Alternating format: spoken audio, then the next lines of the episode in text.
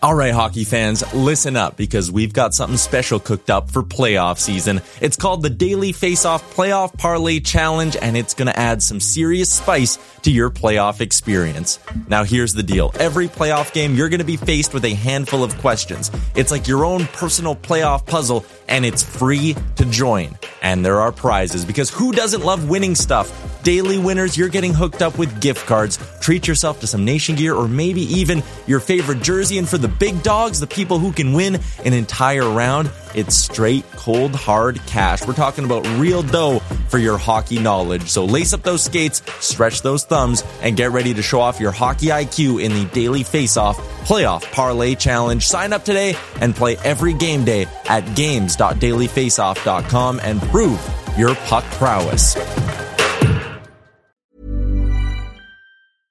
I'm Sandra, and I'm just the professional your small business was looking for. But you didn't hire me because you didn't use LinkedIn jobs. LinkedIn has professionals you can't find anywhere else, including those who aren't actively looking for a new job but might be open to the perfect role, like me.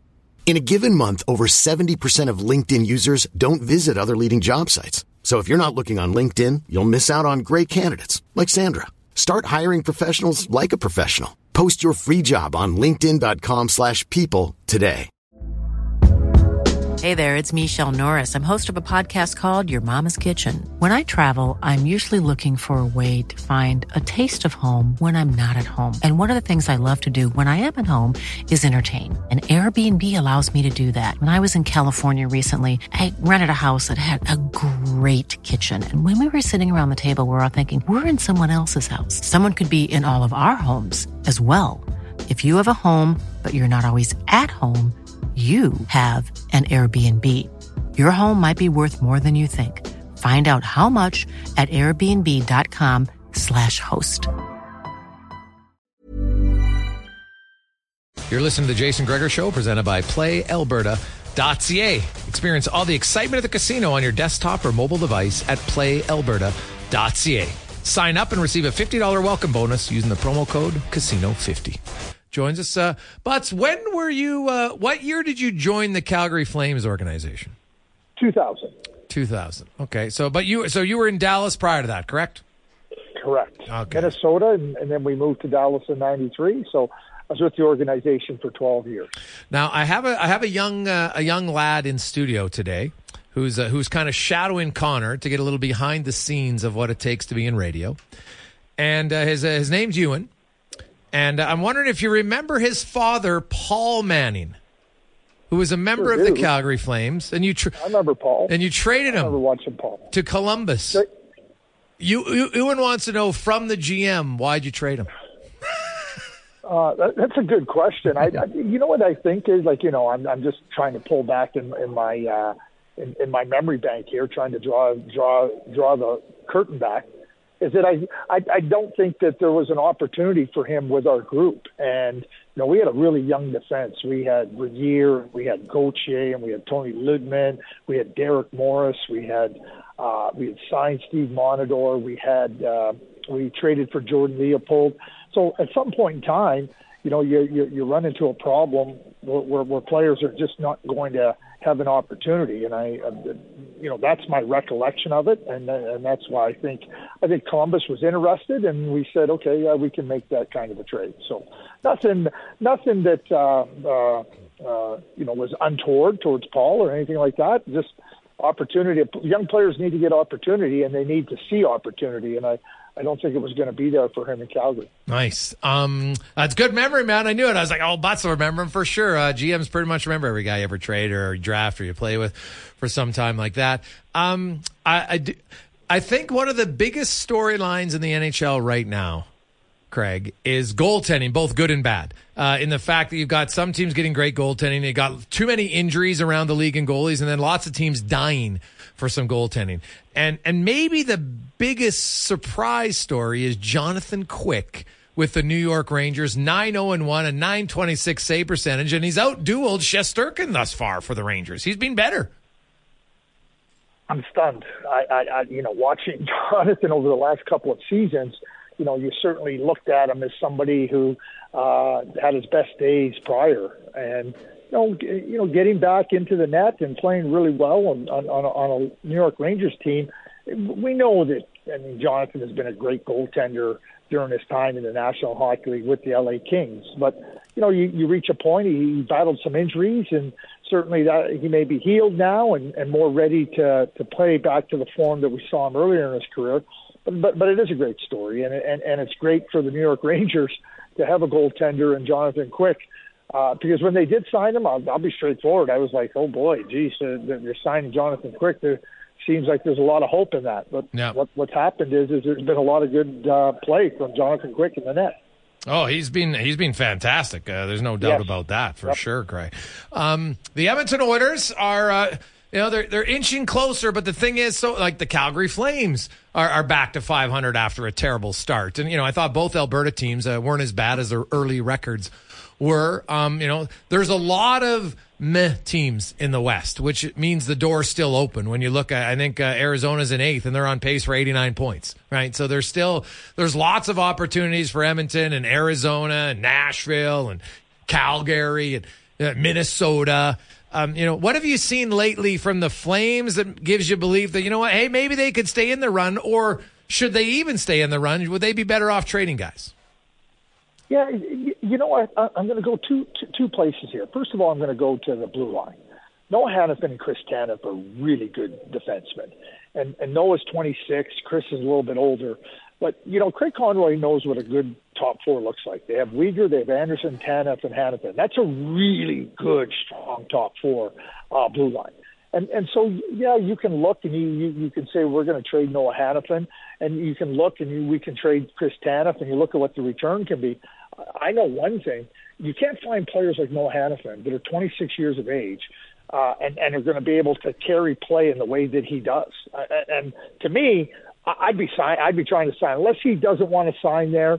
Uh, I'd be looking to try to sign him. And Tanev would be on a shorter term because you, you want some you want some protection for your younger players, and and you also don't want Andersson and Weegar to get overextended. There, there, there's a two there's a two sided equation here. It's not just putting younger players in there, but now you extend those two guys, and your team becomes weaker. So, you know, like if, if they trade Hanifin and they trade Tanev, they're going to be looking for guys just like that. And what I would say is good luck. Good luck finding guys like that. So I'd be signing them. Now, do I think they're a Stanley Cup contender? No, I don't. So I think that Lindholm, you know, what ends up happening there, they have some really good young players. And and I think that Connor Zary's come in. He has shown that he can be a real good, solid player right now, the, the biggest challenge for the Calgary Flames is, is Jonathan Huberdeau. I mean, he, he, he looks like, you know who he looks like, Jason? Hmm. he looks like Jonathan Drouin did at Montreal. Yeah. Looks like he can't play anymore. No. Yeah, it's That's what it looks like. Yeah, like it, so. It is funny, like his foot speed. He just looks like he's skating in cement at times. Well, his pace is uh, just everything about it. He looks delayed. He looks slow, mentally, physically. I think he's uh, yeah, uh, he he looks he looks like he's got all, all like he's 30 years old. There, there, there shouldn't be a, a, an age drop off here. Yeah. But he he just looks completely unsure of himself and completely uh you know he he looks half a he, he I, I use the term uh, a, a day late and a dollar short. That's how Jonathan Huberdeau looks everywhere on the ice. Everywhere on the ice. So, you know, do I think they're a, a contender? No. But could they make the playoffs? Yes. But you know, I think that that's the balancing act of okay, do you trade these guys and, and what does the future look like? And yeah, okay, you get draft picks, you get prospects. Are they going to be any better? Are they going to be anybody that's going to help you? And, and what's that timeline to help you? I, I think it's something you got to be careful of. How do things change so much, Craig, between signing him to that contract in the summer and now? Like, I can't recall a shift ever this big on a player in this short of a span of time. Like, what would you even guess is happening? You know, Wanye, I'm, I'm glad you said what would I what, what would I even guess because I don't know. And if I had the answer to that, I, I would go right to the Flames and I would make a lot of money by giving them the answer. Anybody that has it, I think that I think I think the suggestion box is open. So if you do, so here here's my guess, and and my guess is is this is that his game is was so certain and so predictable, playing with players that he knew really well.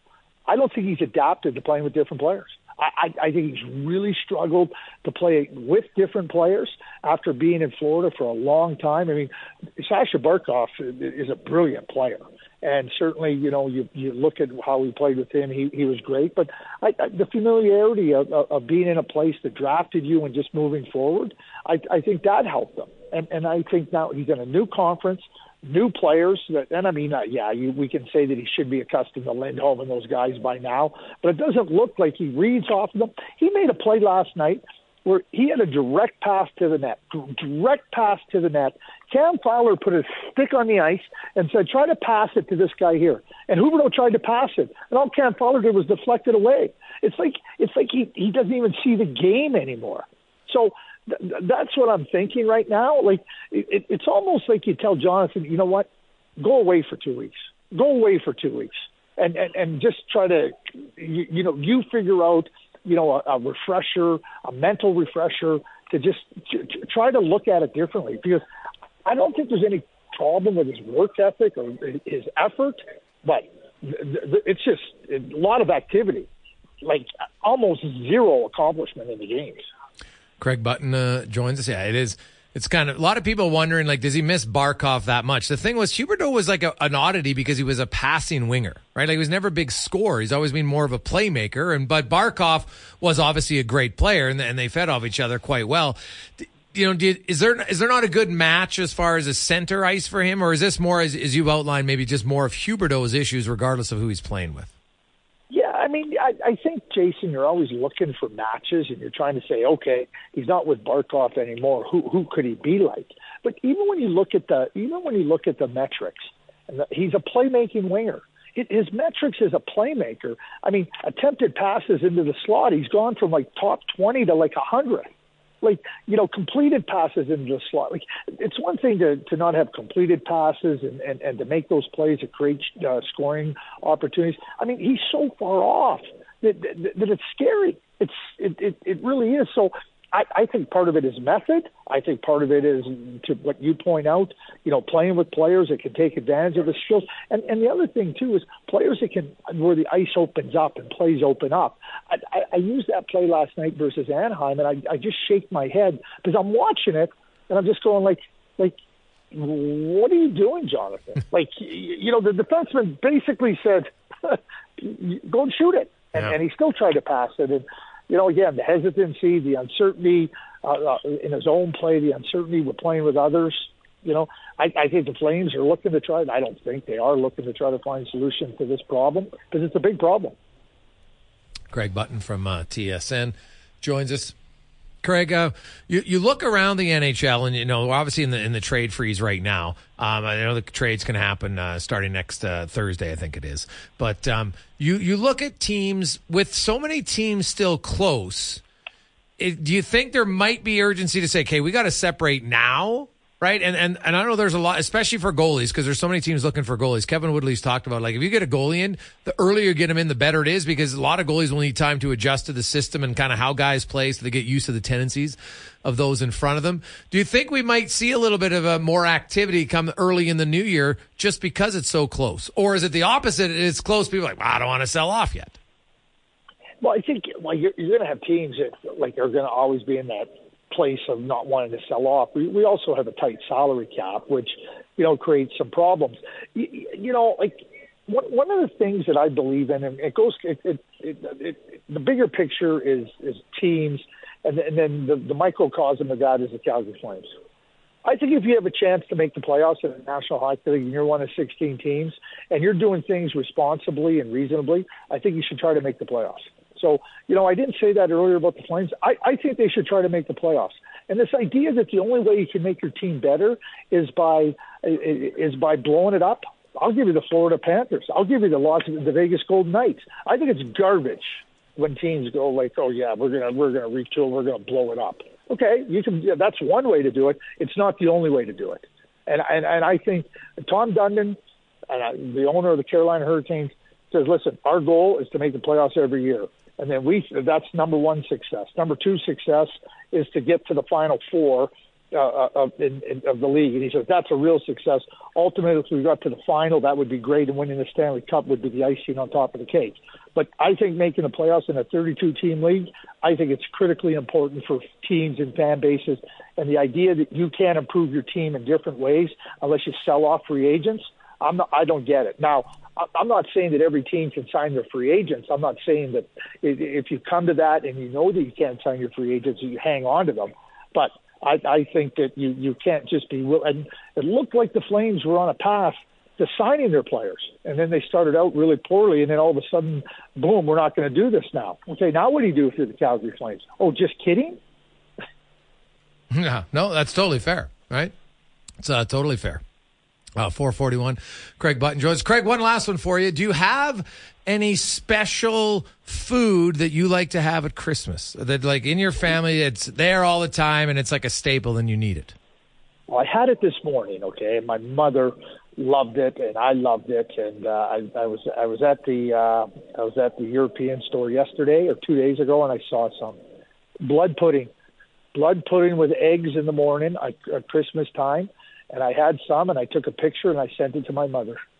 And I said it was not. Now my wife has no desire to eat blood pudding, but uh, I said I miss you, mom. I miss her all the time when I'm not with her, but I miss her at Christmas when I can have blood pudding, and I always enjoy having it with her. Nice.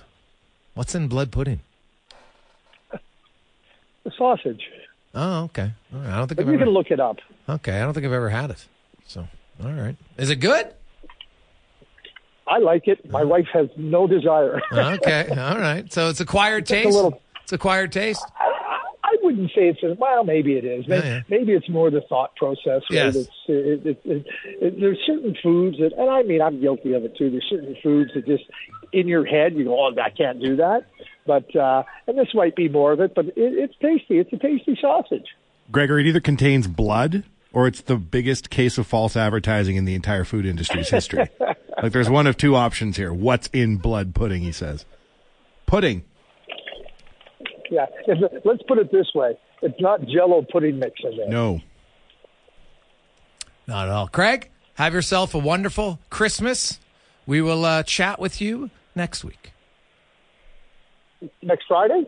Yeah, if you want, if you want, or you want it off, you you make the choice. No, I want it. I, right. I mean, it's it's an opportunity to to, to talk about the uh, World Junior. Well, yeah, we'll be talking. We'll have some games. Do, oh, by the way, quick, do you think Celebrini gets a game for that?